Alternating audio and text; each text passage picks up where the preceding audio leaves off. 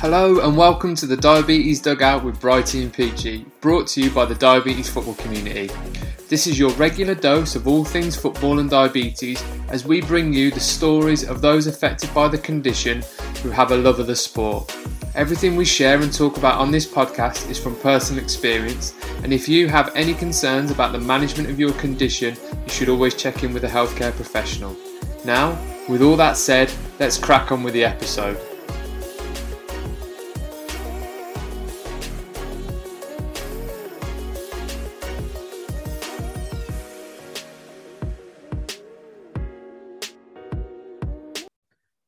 Hello, and welcome to episode 19 of the Diabetes Dugout. With me today, as always, the man, the legend, Mr. Christopher Bright. Brighty, happy Christmas, happy New Year to you. Appreciate it, John. Happy Christmas and happy New Year to you as well, mate. It's been a pleasure um, running this podcast over the last year, I think. And uh, yeah, we were hopefully going to be able to have a chat over many of those highlights and everything else in this episode. Exactly. How was your Christmas? Yeah, really good, mate. Really good. It was needed as well. You know, when you, you feel that you need to power down and have a bit of a break and and um, yeah, recharge the batteries. It felt like that, and um, yeah, I got to do it. So switched off, enjoyed myself. Um, saw friends, saw family, all the really important stuff. And uh, yeah, it was a great end to 2021 from that perspective. And uh, not so much for my diabetes levels though.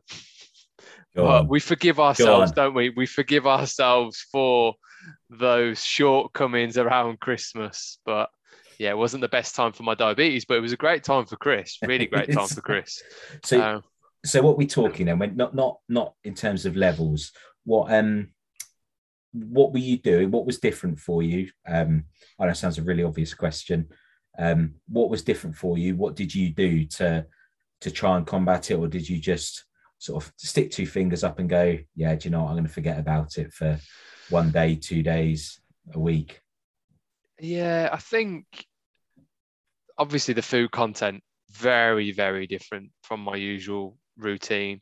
The uh, drink consumption very different to my usual regime, and that's not just from a an alcohol perspective. Obviously, I did drink more alcohol than I normally would across the Christmas period, but that's just from like a, a general drink. You tend to have more sugary yeah. stuff floating around. So um, yeah, there was all of that. And to be honest, John, I, I still keep an eye on it because I don't like it to be wildly out because I feel rough then and I want to yeah. be able to enjoy it. So uh, there's a there's a part of me that says, ah, Chris, you know let go a little bit. But there's another part that says well you won't enjoy it if you your levels are 17 18 because you'll feel awful. So um i basically john i just stick a i basically keep putting insulin in and just you know just keep eating. So um or, or drinking whatever it may be at the time. And and that's kind of the approach i have around christmas. It doesn't work you know it's not foolproof because i'll either go low and then i'll go high. And you know it's like the the fats and the proteins in food that i don't normally eat i'm barely can remember how they play a part in my glucose levels. So it's yeah it's it's one big trial and error and it's more error than trial to be honest over christmas. And i think it's okay to be like that. I think we need to allow ourselves a, a period of time and um, across the year where we do down uh, just a little bit you don't want to um, throw away great work in terms of your diabetes, but there is a little bit where you need to put the person first and the diabetes second. And normally they're on quite an equal footing in my life, but for Christmas, they're probably there's a little bit of a shift towards Chris enjoying himself a little bit more than than looking after diabetes as much. And I do my best with it. But you know, if you took look at my time in range across Christmas week, it was like 62%. So that's between four and 10 millimoles. And and every other week I'm normally 75 to 85%. So mm. there's a significant drop. And and I know that. I was allowing for it. And I, you know, I'm going to put it right again now. But it was, you know, I've got to have fun. We've got to enjoy ourselves, haven't we, John? And exactly. then that was that was the main aim for me, really. How was your Christmas period in that perspective as well? Diabetes and everything else. What have you What have you been up to, mate? How, how did yeah. it go? Oh, lovely time with family. Um, two boys who, at half two on Christmas morning, when one of them came in and told me that Father Christmas had been, that wasn't that wasn't the time to tell me that Father Christmas had been. I'll be honest. could could he have just not waited a little bit longer, maybe an Just- hour or two, oh. maybe three, four Well, hours later? It's fine. Everyone else in the house was back asleep. Although I um I did I took him back to bed and uh I was lying in bed and actually my blood sugar went low at that time. So I was lying there, I was drinking um a Lucozade that I got by the bed. And um, then I just heard him whispering his brother's name. So they share a room. I went back in and went, What are you doing? And bear in mind he's seven, he went, Oh, I thought I heard him stirring. So I was just going to tell him Father Christmas had been. It's like, no, it's half two in the morning. Do not wake your brother. Because if your brother wakes up, neither of you are getting back to sleep. but um, Oh, yeah, no, oh, lovely time. I think it's um like for me, it's um a lot about the the children, and I was with um my mum and dad and brother and his wife and their two children, um, and just seeing them play as a four or in there as a two and a two or however they wanted to play and loving opening their presents and and all these new toys and just sort of getting lost in it all. And yeah no it was an absolutely lovely time. Um blood sugar wise very similar to yourself. Um i think it's for me it's the um the sort of the food is out. And and if you're having a, a sunday roast you'll you'll sort of look and go i've had x amount of roast potatoes um parsnips whatever else you if going to have your bread sauce something else that's that, that's got the carbohydrate in you roughly know. And and you, you might be out a, a little bit um but your, your your christmas dinner if you're um we're we're having bubbly at 10 o'clock in the morning just a glass just to celebrate. And then of course you're having nibbles with that. So it's like Yeah. right need to a bit of insulin for that. And and you're just it's like you're i mean i'm on a pump anyway but it's like i'm just on a constant drip. Need to I inject, always- need to put it in. This is the only time of year, John, where I envy people on a Yeah. pump because I'm on injections, and I felt like I needed like eight a day over Christmas, and that's just to try and manage the fact that it keeps going up and down, up and down based on what I'm eating and drinking. yeah So I did envy you on a pump really because it, it, it over Christmas when you're basically just shoveling food in, it makes life a lot easier. Whereas I'm needing to inject almost Yeah. every hour. If I'm nibbling on stuff or having a drink of something, then yeah, it was it, it from that perspective. I would have loved the pump over the Christmas period, but then I go back to normality, John, and I'm yeah I, I, I'm I'm okay with it again. So Yeah. Well, I think I was I was upping my uh, I was putting in temporary basal rates every day. So upping it anywhere between an extra 25 to extra 50% of background insulin just for well you can you can only do it for maximum of 12 hours, but after those 12 hours, right, put it on again.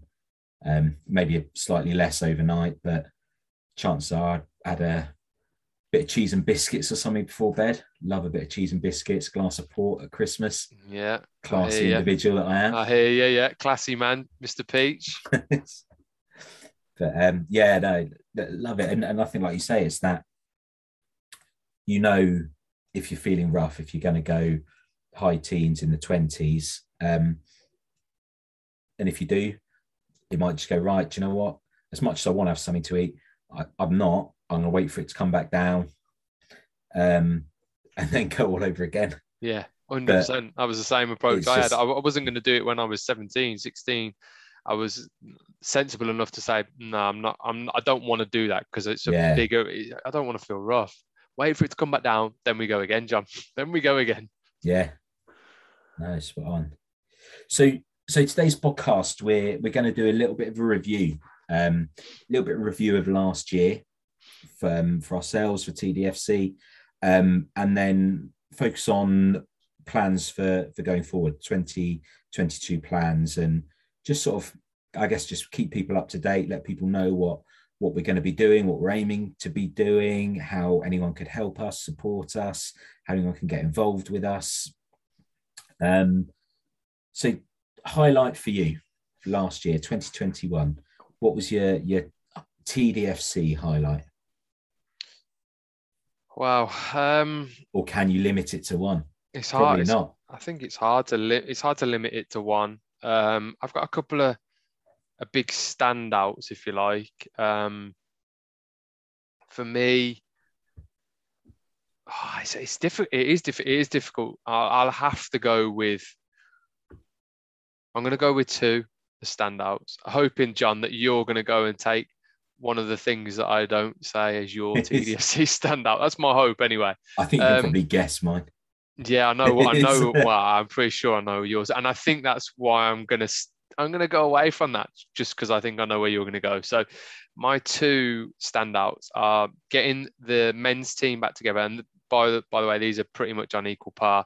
So, getting the men's team back together in the summertime for the first time in would would have been nearly 18 months by the yeah. time we'd got back, and uh, it was special because we had new faces that had found us through the pandemic, who'd found so much support through the um, online community that we've created via WhatsApp or our social media, and they they just found us, and they'd never felt that environment before. They'd never been into the what we create as a uh, like a personal connection. So what we do when people arrive at our futsal sessions. So this was their first experience of that, and for me, seeing some of them who'd been quite chatty in the WhatsApp group, seeing them come alive in the, the sort of physical uh, space as well was class. You know, seeing them thrive and enjoy it and then come back and be continually involved was pretty special. Um, then I think the women's project, getting that off the ground was a was a massive thing, you know, because I think that needs to be grown. We have to get to this point now in 2022 where we've got a women's arm to what we do and to inspire girls as well yeah. to want to get in to that project and have something to shoot for in the future just like the men do you know there's there's kids that come through the TDFC project that are aiming to shoot for the men's team you know boys but we need that for the girls as well because there are so many more girls playing football in this day and age. We have to um, cater for that, and the women coming together and the building that project and what they've got planned now for 2022 is a massive, massive um, deal for for TDFC and something that I cannot wait for us to to progress in the next year. Um, I do want to mention um, because I feel it needs a mention. Um, uh, very very honourable mention is the way that TDFC London have come back together yeah. as well at the back end of 2021. Uh, the way they've come together as a as a tight knit group, um, the way they're interacting with each other in their WhatsApp group, the way that they are turning up to sessions, turning up to games, performing, enjoying it, really buying into what we try to create as a a nationwide project, now creating it as a hub in London. And, you know, massive congratulations to what they're doing down there to some of the boys. Uh, obviously, for Bryn, for being the man that stood there and said, I want to try and do this and create this in London. Um, back in 2000, and I think it was start of 2019, we did that. So um, yeah, massive, massive, well done to them. I think it, they deserve the mention as well. But I think those would be probably my big standouts for for 2021, John. Um, I, I, think that the, what you said there about the um, the women's team, I think for me, seeing them do that Instagram live um, was absolutely massive. Um, the the feedback they got from it, seeing seeing them um, put themselves out there. Um, so Katie, Lucy, Olivia, and um, oh, who was the other one? Lucy. No, I said Lucy. Lucy, oh, Liv, Katie, and Louise. Louise, sorry, Louise. I know she's going to be listening. She listens every week. Um, sorry, Louise. avid listener, avid listener, Peachy. I won't tell her. I won't tell her.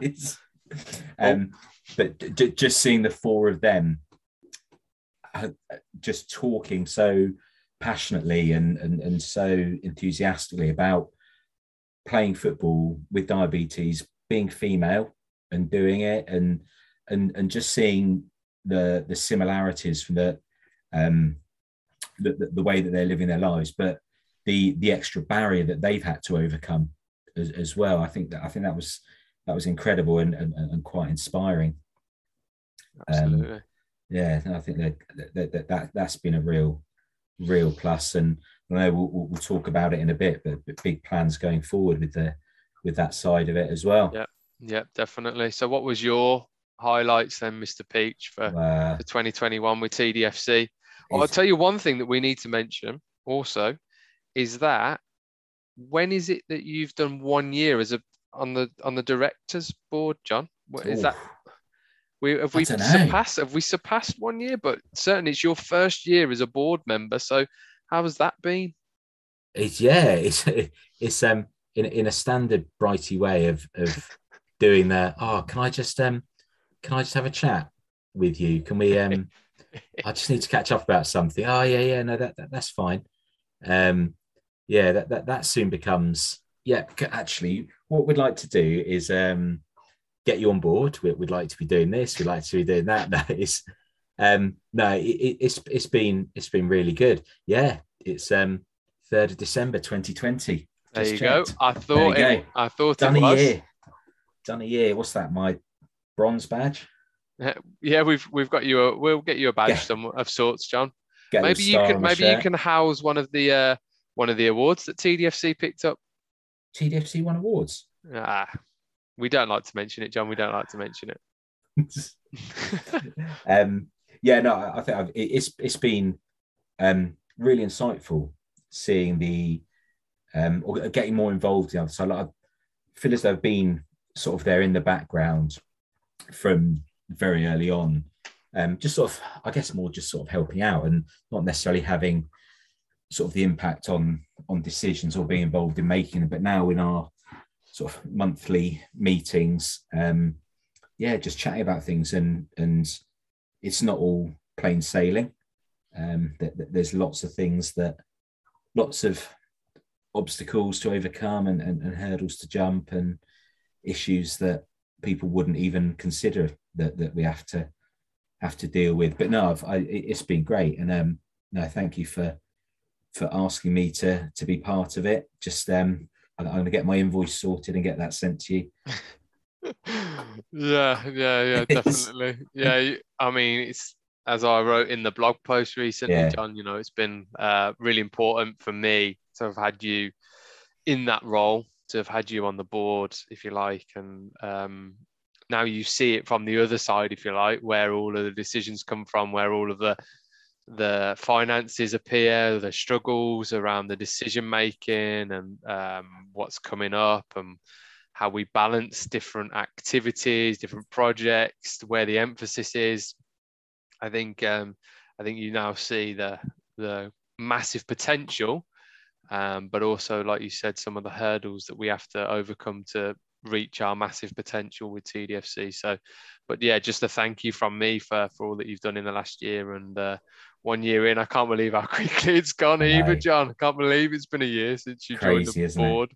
Just flown by, but yeah, I feel like we sidetracked slightly from your achievement, what your key TDFC achievements were, wow. but I wanted to make sure we mentioned it because I was very, very sure that it had been a year. So I wanted to sneak it in there without you, uh, without you knowing that as well. So I wanted tweaked, to, yeah. I wanted to drop that in there. You've done well. Yeah, I um, did. Yeah, I did do well with that one.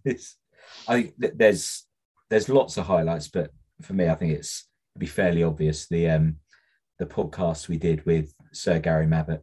He yeah. still wasn't. He still wasn't on that list. Come on, come on, Queenie, get him yeah. on that list. He's, um, he's not quite got to that, no. that Sir, but we call him Sir in our oh, community. Uh, uh, it, it's that thing that you, you hear the saying of oh, never meet your heroes or and I've but with him. I've I've met him before when I was a youngster and never uh, one of my big um I guess frustrations was that when I met him I was so nervous and excited at the same time. I didn't talk to him about being diabetic. Um so to yeah. to be able to sit and chat with him um the the time that he gave when as a as a Spurs fan, I know how busy he is and, and, and the stuff we, we talked about it with him, the, the stuff he's doing behind the scenes during during lockdown. um, the fact that he gave a good hour and a half of his time, and not at any point did we feel as though he was like trying to wrap it up or or I'm gonna have to go. I've, I, can. I said I can only do an hour. Um, yeah, just just sitting there listening to him. I mean, he could. You, you could sit for hours and hours listening to some of his stories as well. Um, but, but, but one of the the big things about it for me, and I don't think that we didn't put it out there. Um, but my my oldest came in. he shouldn't have done, but he came into the room while, while we were recording, um, and Gary just mid sentence just just stopped, said hello to him, um, asked him about Spurs, asked him about his favourite player, talked to to my son about his about who his favourite player was as well, and they had a discussion. What is Harry Kane the better player? Is it Son?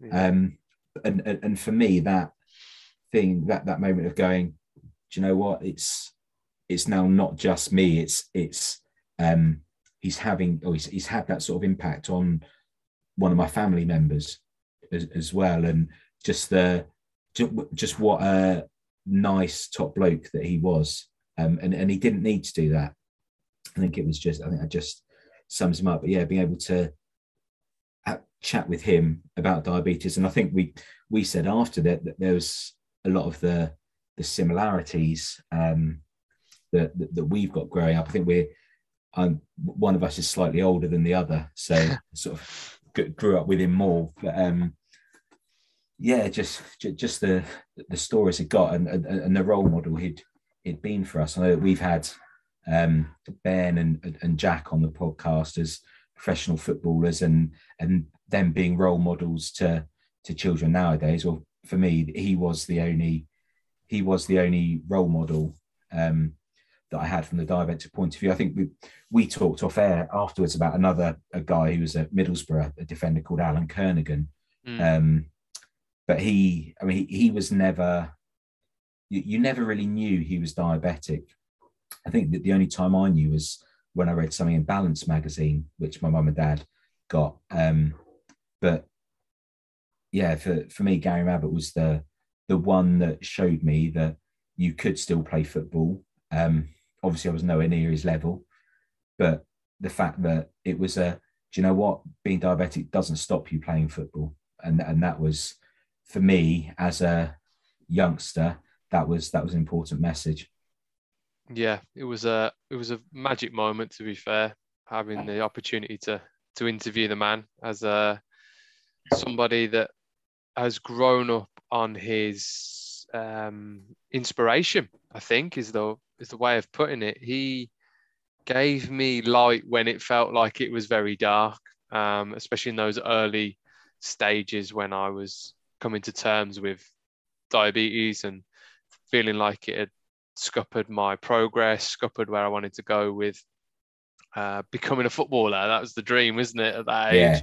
Yeah. Um, you know you don't want your dream to go out um, or the light for where you believe your dream is um, your future you don't want that to be distinguished um, uh, no sorry not distinguished extinguished is what i was going for um, you don't want it to be taken away from you at that time of your life i was eight or nine and um, his experience and his um, story allowed me to keep dreaming and yeah. having that opportunity to meet him and talk through the stories and listen because I felt like it was a good hour and a half of just honestly just listening to the man's approach to life, his um, willingness to help others, and his uh, ultimate desire to not allow diabetes to impact on his dreams was again it was another opportunity to just feel inspired for a whole yeah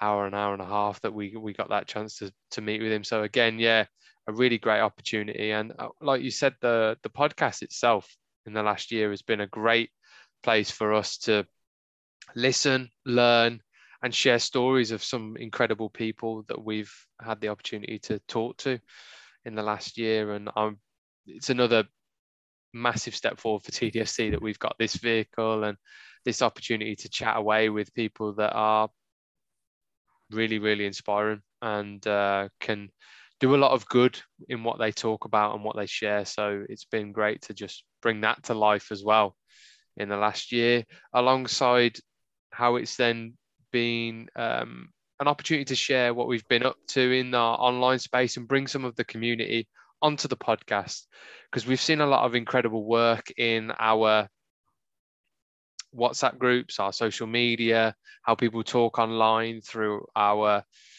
guys that have been involved in the community for as long as they have. And I think the opportunity that we've been presented with the podcast is that we've been able to showcase what they've been up to. Mm. And I think um, without it, we would have been in a space where the pandemic would have restricted us and, and we could have you know gone backwards. We found a way of going forwards. And i think the podcast was something that really allowed us to continue to show that um, throughout 2021 and i'm sure it's going to be able to give us that opportunity to keep going forward in 2022 as well. Um, and then talking about 2022 we've obviously got a whole lot of ideas and plans that we're hoping to to progress with and um, I guess from your perspective, John, what what are the, some of the things that you would like us to to go and achieve in 2022? There's obviously things that we've already got in the pipeline, um, but from your perspective, where would you like us to go in 2022? Well, I think it's um, if you look back to to a year ago and what our plans were for 2021. Um, or even back a year before that. When I mean, we were chatting the other day about what what we've achieved, and and you think actually we've achieved a hell of a lot, and we've been in the middle of a global pandemic, and actually there's so much stuff that we we haven't got done because we've been unable to. So, such as um, individual set, uh, not individual sessions, localized sessions, um, sessions for youngsters that we planned. And I know that we'd um, we got one planned for Bristol that was yep. supposed to be um, early 20 we're talking june was, 2019 yeah july 2019 um no, um, summer 2020, I think. No, we 2020, yeah. Yeah, yeah. Sorry, we, yeah, yeah. We'd planned, started getting to good conversations at the start of 2020, and the everything was planned in, and then bang, pandemic.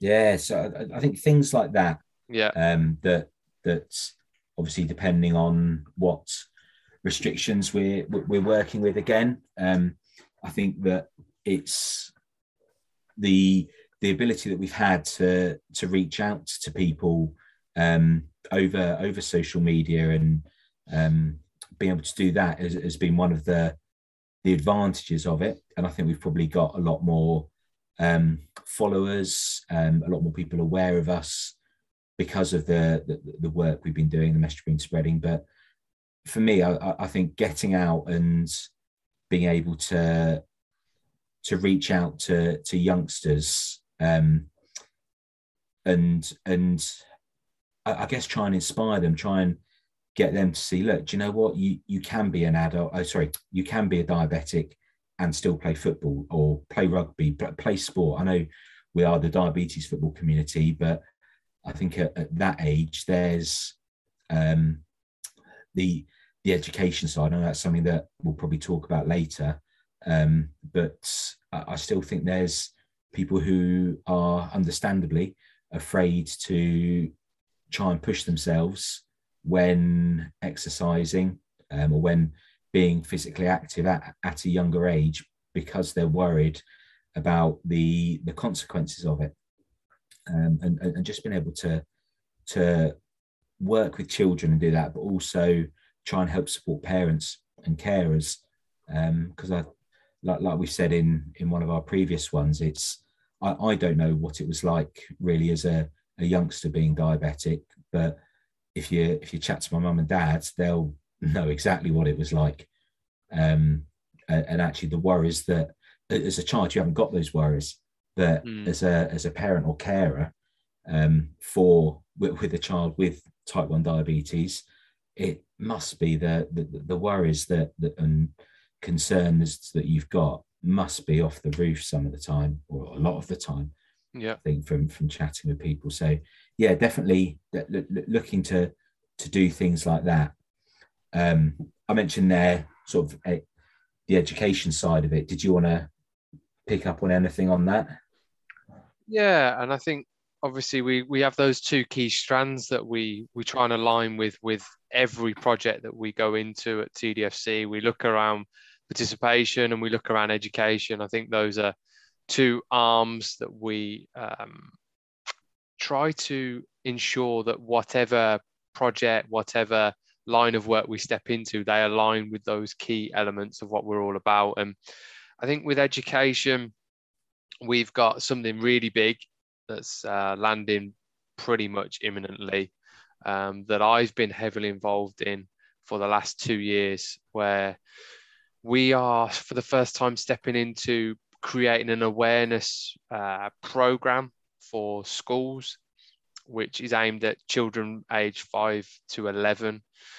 Um, basically, along the lines of trying to bring about a, cha- a change in the way that people view diabetes. So, along the lines of incorporating the whole condition, so looking at everything from prevention through to looking at uh, the differences in the main types, through to just generally becoming more aware of what the day to day looks like of people living with diabetes. Diabetes is now a big conversation within society. There are millions of people living with it in the United Kingdom and across the world. So for us, it needs to be a conversation which is now more accurate and our children should be aware of. So for me, it's been a big part of my view is that to change uh, stigma and stereotype, we need to get it into our children and at a younger age where they are given accurate information around what it is that diabetes is. So, this um, program, which is called Active Minds, and the diabetes awareness element of Active Minds, is going to attempt to tackle that. It's going to look at day in the life of somebody living with diabetes. It's going to look at um, lifestyle choices to hopefully help with the idea of prevention of type 2 diabetes. And it's also going to be really focused on giving us a clearer perception for our kids around the differences between the two main types of type 1 and type 2. So we stop seeing a, um, a disjointed and kind of um, it's kind of a a disconnect, isn't it, between people living with type one and type two? My my real focus is that actually we're stronger together.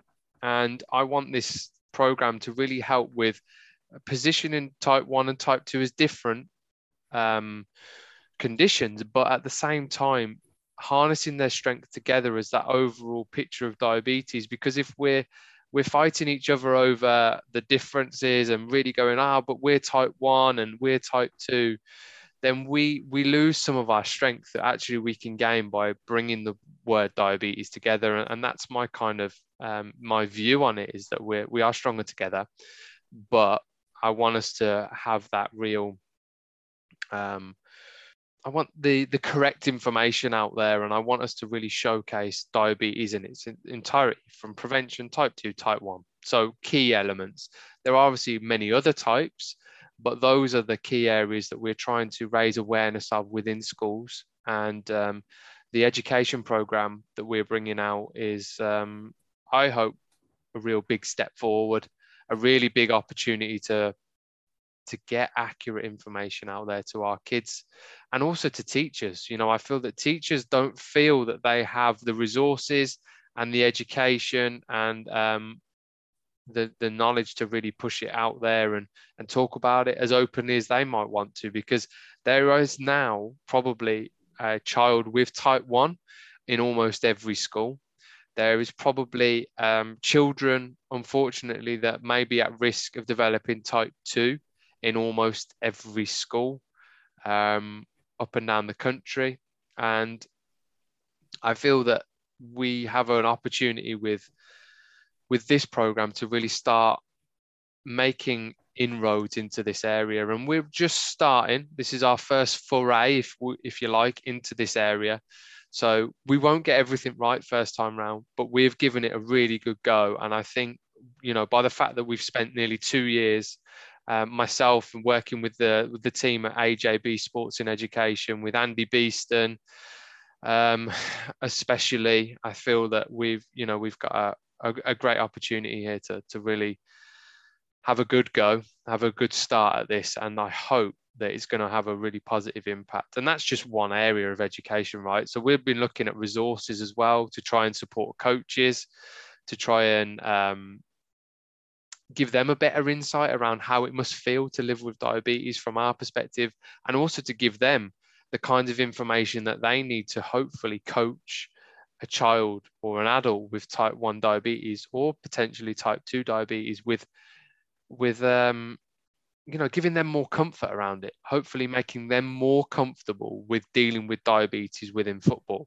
So for us it's always been about trying to challenge trying to support and trying to provide greater education and more awareness out there. These are two areas that we've really focused in on and i think we've now got to a position where we've made some really strong progress now that's areas of helping with education for um, those that don't live with a condition. Now, obviously, there's areas and things that we want to progress with, which help those with the condition as well. Now, this podcast is one of those areas where we're sharing stories, where we're openly discussing what it is like to live with diabetes and um, give greater awareness of how people manage the condition to achieve and to go through different uh, parts of their life. So, this is a great tool for raising awareness, uh, developing education, and supporting those with the condition to gain and glean greater knowledge.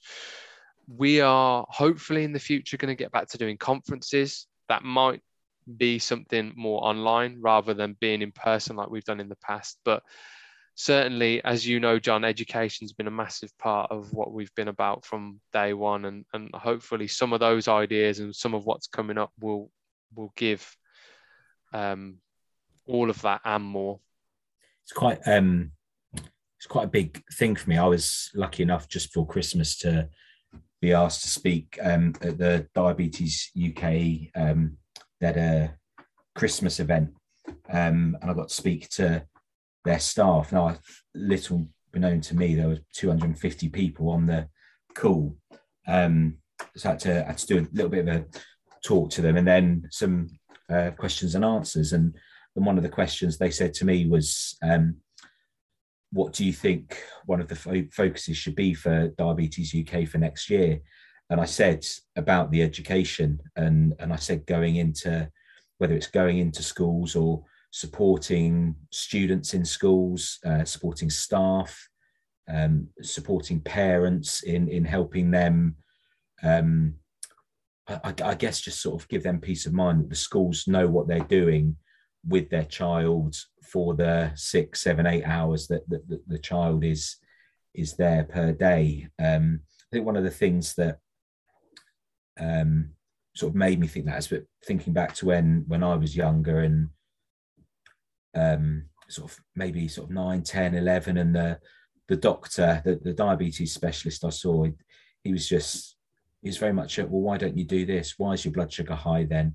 Why aren't you doing that? And and it just the, the thing that always stuck in my mind was, well, you haven't got diabetes. Why are you telling me what to do? Like, what? Why should I listen to you? And I, will be honest, I thought he was a bit of an idiot, and I think um, my mum was of the similar opinion because she was the one that would would always come with me to the appointments. Um, but just thinking of, of, of, of that support that you can give and and realizing it's it, it's not just one person needs that support when when they're a child it, it's the child it's their parents or carers and um, it, it's the school or like you said there the, the, the football coaches for their weekend team um, and, and, and helping them see because if the if you can get them feeling confident going to football and the parents confident allowing them to to be part of a football club the the knock on effect that can have with them being able to to go um, to cubs to to guides to be able to go away on scout camp something like that where the confidence just just keeps increasing and they can see that their life can be as normal as it can be and and, and they don't have to feel completely isolated or, or feel as though they it, it, it holds them back doing so much. And I think having being able to see older diabetics who have led that life from a young age and and, and being able to say, look, it, doesn't hold you back. Don't let it hold you back. This you can do whatever you want. I think that's what we're we're trying to do is that we're trying to reduce those barriers. And I think by providing as much education as we can to those with the condition and those that don't live with the condition but play a big part in the way that we live our lives, if we can provide education to those people, we are reducing or trying to reduce the barriers in the best way we can. We are providing that um, rounded approach where we try our best to help people upskill themselves in the way that they manage their condition.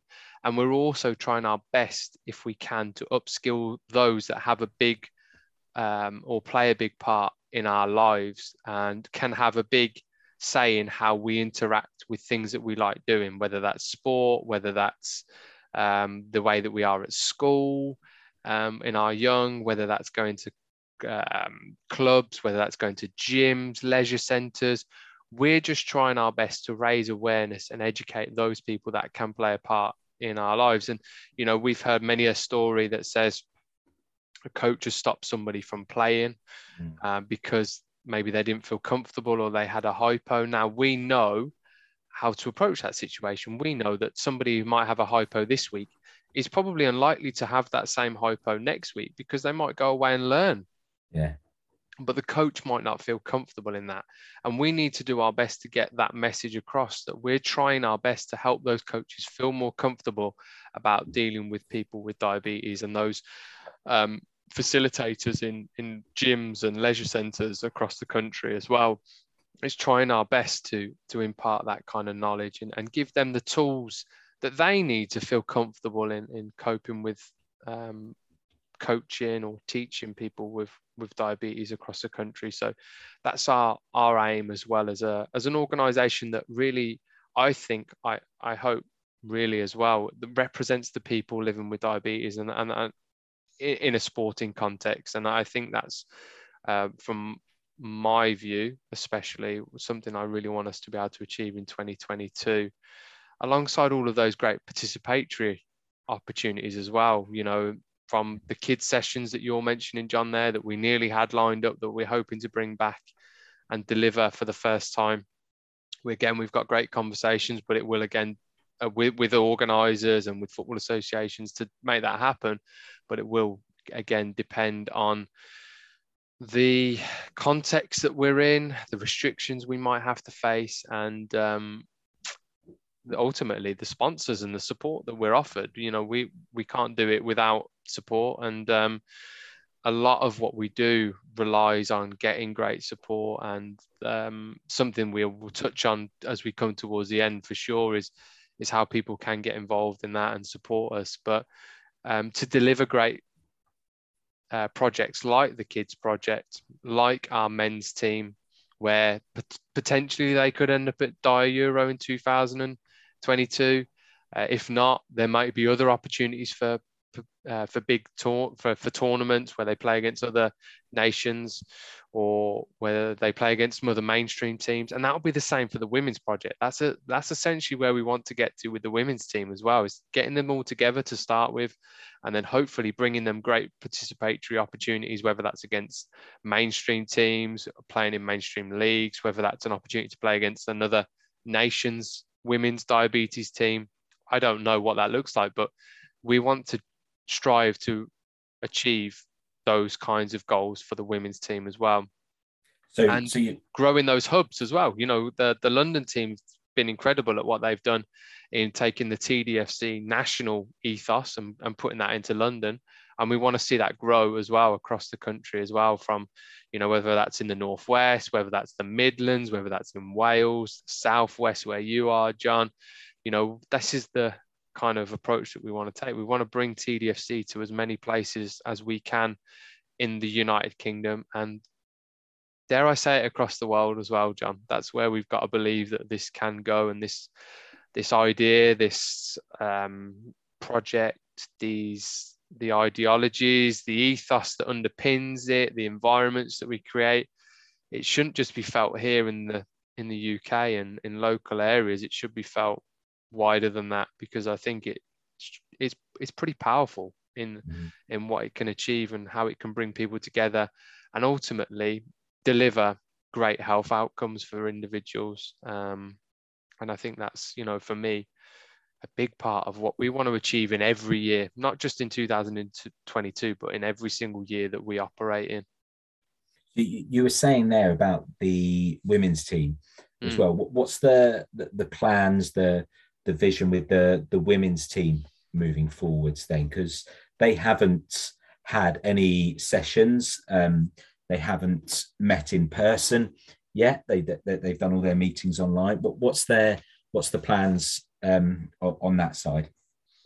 Um, they've got now a date in the very first for the very first time. Um, so they're going to be working towards that. They've got plans coming together to bring as many women with type one to that session that want to take part in futsal as they as they can. So they're going to be over the next couple of months really building the awareness of what they're trying to achieve. So for the coming weeks, building up to that, they will be looking at building um, momentum with social media posts, with um, whether that's Instagram lives, Twitter spaces, whether that's blog posts. They're going to be talking more and more about what they're going to be up to. So, but really, really, really excited by the fact that they have got that first date planned in.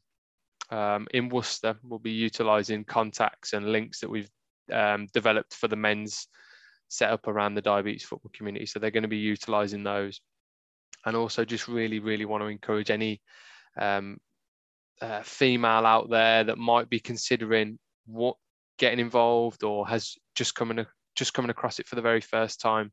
Please do shout up and um, yeah, give the girls a follow, give the girls a, a message on the Twitter account, or again send anything through to the TDFC main accounts, and we'll make sure that the that the girls behind the project get to see and hear from those that are keen to get involved. And and as we said, we need as much support as we can to make these things happen. So if there's anyone out there that really wants to help drive that project forward, please do get in touch. And, and what um what ability or what experience to to um, people need to have to, to take part in that session? Just the desire, John, to want to play. Um, as you know from being at the, the men's sessions, we, we accommodate skill levels um, of any type, you know, everything from we've had former professional footballers at our men's session all the way through to those that haven't kicked the ball for years. So it's about bringing people together with diabetes, using their passion and their interest in football or futsal to feel what it's like to be around others with the condition. I think that's our main objective with it is it's not about who's the best footballer. Yeah sure there's time for that. You know we do have a obviously a performance pathway for for the men's team where we want to take the best individuals and best players that we can to DiaEuro. But for a, m- most of the season, we actually just ensure that it's about playing and enjoying each session. So that'll be exactly the same process that the I, I, hope that the women's project can take in the in the way that we we just bring people together that want to play football or futsal, so that they can, for the first time, feel what it's like to be surrounded by those that live with their condition, is the same gender as them, and is also um, really passionate about football. You know, there's really just by bringing those sorts of individuals together, you build a network of people that you can always call upon. You can always share with them stuff that you can't share with many other people. Sharing with um, people like yourself that live with the same condition, there's really nothing else like it, John. You'll you'll know that yourself. Is that it, it's a really amazing, surreal experience being able to talk so openly about the types of insulin you use, the yeah. the thing that you wear on your arm to measure your blood glucose level, or um, the fact that you were awake at three o'clock the other day and you scoffed the whole cupboard and you felt horrendous the whole next day at work. And yeah, we've all been there. So that's it's a rare thing. And I think that's what we're trying to encourage. It's not about how good you are at football, it's just about the fact that you are interested in it and you know you want to come and get involved and you want to see what it's like to be to be involved with the diabetes football community really and, and see what it's like to be around others that are living with with diabetes. Yeah that's one of the key bits of um i guess feedback that that we've had from a lot of the lads that being there at that first session or whether that's the first session we did or the first session that people turn up to realizing that it's not just about you're not turning up you're not just having a kick about you're there you're you're being sent off to check your levels you're chatting insulin and which insulin you're taking and what what you have before during after a game what your your levels are during um, during the week. Are you in an active job? Are you sat behind a desk? When you train what your levels at? How do you get them down? You, you look at some of the the stuff that's gone on the the whatsapp group just in the in the last couple of days for us with people asking um, what supplements they take and, um, and and and there are four or five different answers from people that have it and, and depending on your the, the carbohydrate content you want in it. So just the for me the the football almost or the futsal almost comes second to it um, in terms of what you can you can take away from the day and being able to um, have these conversations with what uh, starts off as completely random strangers and you've you've been brought together in a room by two things. You like football and you're diabetic. Um, in in what other walk of life are you going to be brought together with with people like that? Um, and and yeah just the being able to to have those conversations knowing that you're all um in the same boat. I think is is in, you, you can't measure how powerful that is, and that, that, that that's that that's a huge thing for it. Um, I think we uh, while we're on on the subject of the women's football as well, the that the, there's been the the big push with Her Game Too as well that hopefully lots of people have seen. Um, it's all over social media a lot at the moment, and um, they, they they've got involved as well, haven't they?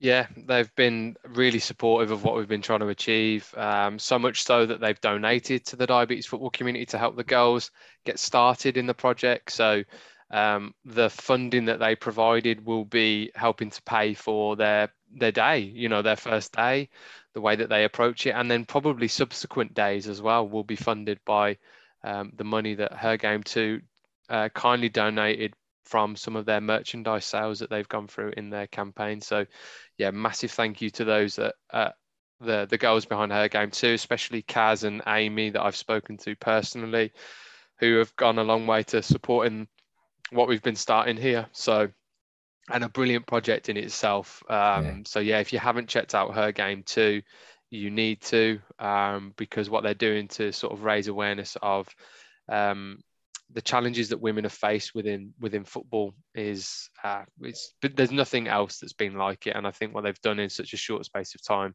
yeah. has been brilliant. And uh, long may it continue. Um, and uh, yeah we're we're big big supporters of it um, partnered with them. And um, thank you as well for for everything they've done for for the tdfc yeah. women's project. And um, yeah well i'm sure there'll be bits and pieces of of things that we do together in the future as we grow what we're doing. And um, obviously, their work's been astronomical in the last few months, the way it was going to go. And I knew that when I spoke to them at the very start when they were just building it, and uh, I knew it would go the way it has because it was yeah. it's just such a, a, a campaign that was needed, and uh, it's been clearly demonstrated by the support it's got. So I have no doubt it's going to be amazing in the future and um, yeah, it's been amazing for us as well.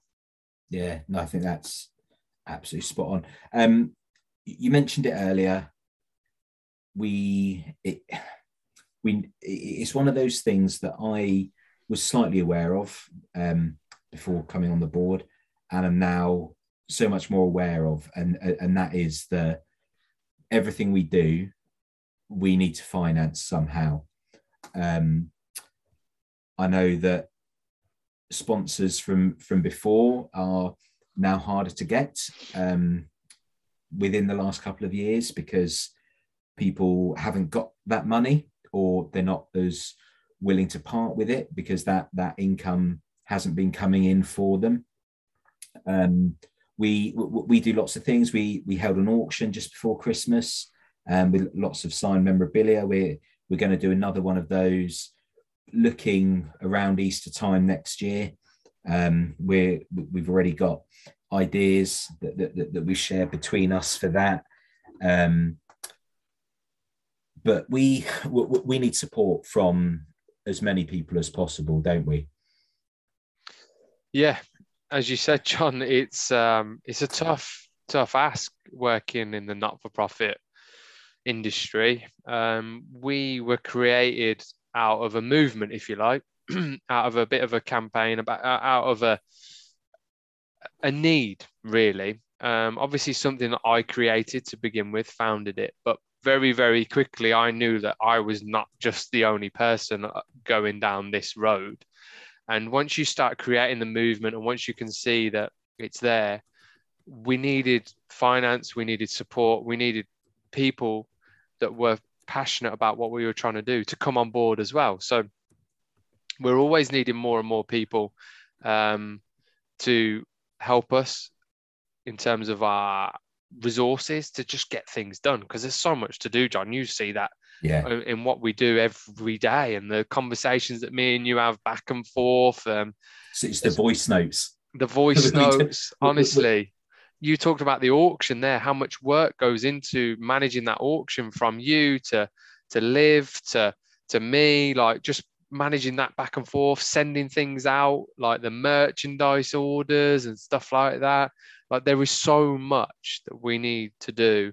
And, you know, the project is has grown every year despite a pandemic. Imagine if it was given like a huge injection of finance, it could be astronomical in the way that it goes. But it's hard. It's been really difficult. As you said, the sponsors uh, have maybe found it more challenging than, than ever before to, to free up um, spare capital to support um, needy causes and, and causes that deserve support like ours. Um, but we have to continue to try and move forward, don't we? We have to try and work out ways and means to continue to to drive this forward. And I think we've we've come up with some ways, you know, in terms of looking at now um, we Patreon as a as an opportunity to for people to sign up for a monthly fee to access some of our services in the future, um, as that's something that we are aware of. That obviously we've we've built a lot of this on sponsorship before, but uh, we need to continue to finance that, and maybe now we need to move to um, having more support from others to try and help us do that.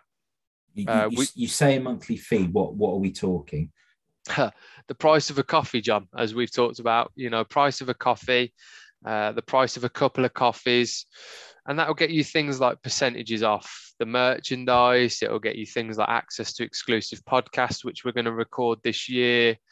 Um, it'll get you access to sessions that we may put on in the future. Um, all really just to, you know, and it, as we said, it's not a awful lot of money to to ask of people, especially if you've you know you feel that you've got something from TDFC in the last few years to to help us continue to grow this and and all of the projects that we've just talked about, John. You know the the where we're going to go and what we're trying to achieve. Um, I hope that many people would resonate with the with the the work that we've done and would see the value in what we've created and hopefully would you know be able to in some way contribute to to our ongoing um, needs and, and what we would like to achieve in the future. So um, that that's a big part potentially of what we can be doing and thinking about um, and hoping to get support from people. Um, the donate button's been a lot easier to now access on uh, the uh, on the on the website. So I was uh, working feverishly um, before Christmas to um, get that sorted. So now the um, if you go onto the donate tab on our website. It's now been made really, really easy for you to submit any form of donation, really, that you would like to make towards the diabetes football community. And again, it all goes towards the work that we've just talked about. Um, all of our projects are funded by the diabetes football community then. So, um, yeah, any funding that can come in or any support is always gratefully received and appreciated. So, yeah, we're looking at things like that. We're obviously looking at the way that we can hopefully in, um, receive sponsorship as well and, and have those great conversations with some of our partners that we've had in the past um, in the diabetes community and the di- diabetes sphere as we continue to look and grow in the future. But I think, John, we've probably covered more than enough for our uh, for our wrap up and our look forward. So there's one more thing, mate. There's one more thing. Is there one more thing? Yeah, there? there is. Just um, we couldn't have a podcast without doing some of the um the questions or a bit of a quiz. So I've got four questions for you based on our podcast. Oof. Okay, let, let's see how much you can remember oh. or what you know. this is probably this is going to really show me up, John. Oh, we'll go for it, mate. It'll be a laugh. You, Come on, you. Know, you know I don't like to do that. yes, you do. um, what was the date of our first podcast we released? Any um, idea? I'm never going to know um, the actual date, but I think it would have been in March. So March was the first one we did with a guest.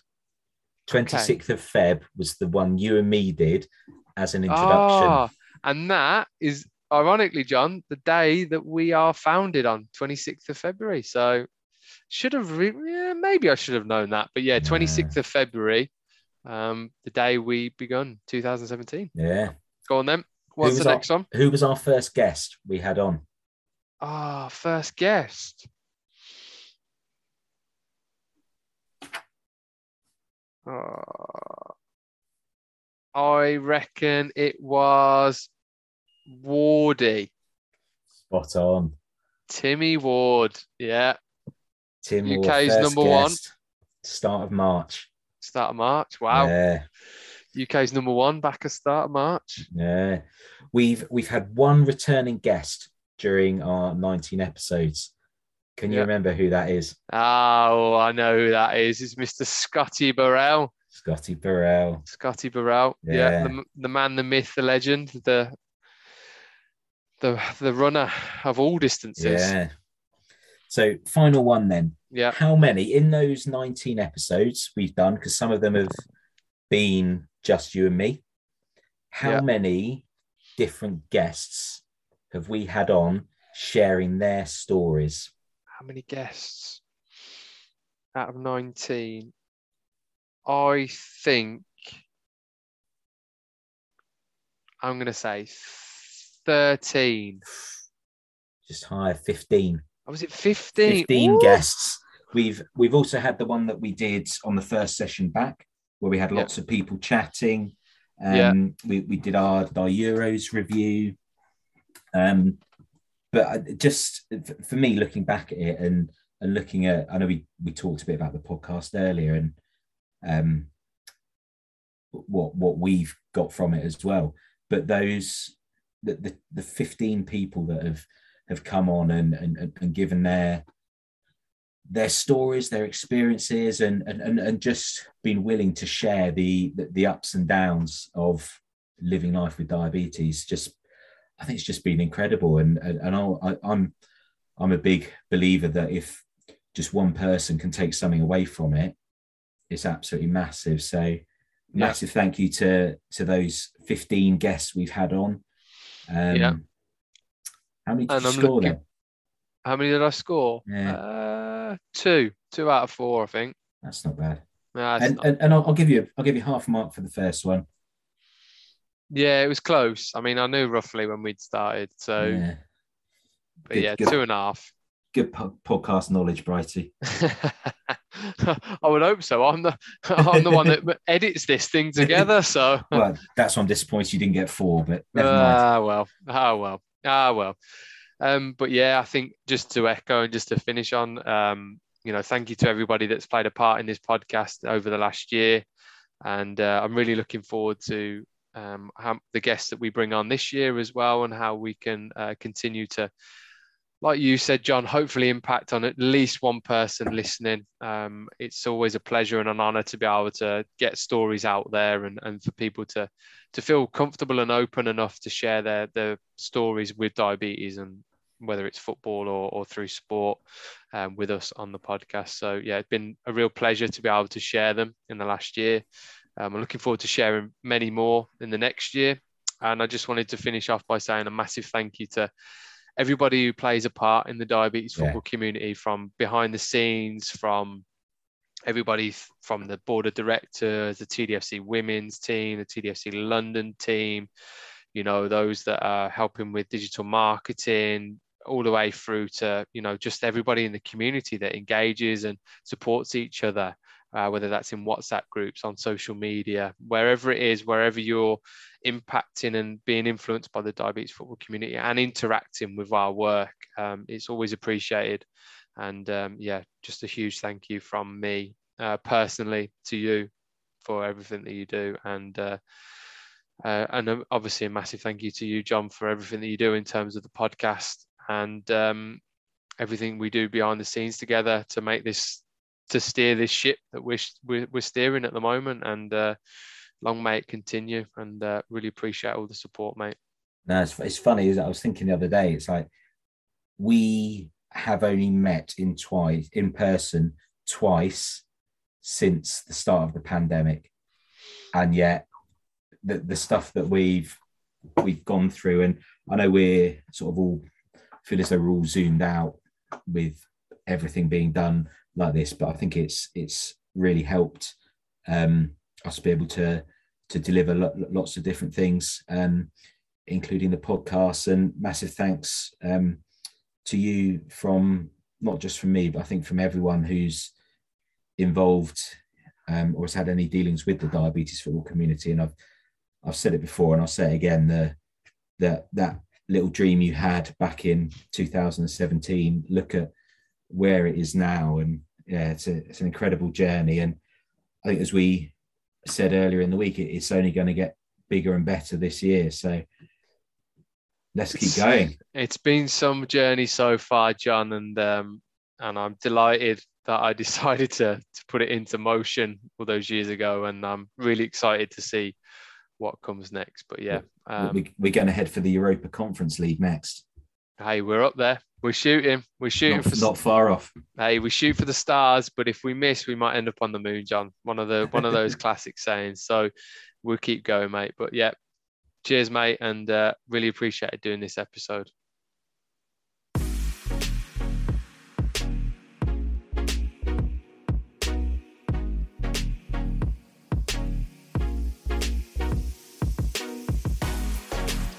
Well, that's it for this episode, and we just want to say a huge thank you to everyone who has tuned in. And don't forget to subscribe and follow the podcast on whichever platform you're listening to us on. And whilst you're there, if you could rate and review us, that will help us and the show to reach more people. Whilst if you'd like to get in contact with us about any ideas or thoughts for the show, send us an email about the Diabetes Dugout to the Diabetes Football Community at gmail.com or head to the website www.thediabetesfootballcommunity.com for more information about our project. Thanks for joining us and tune in next time for more stories, inspiration, and information about diabetes in football.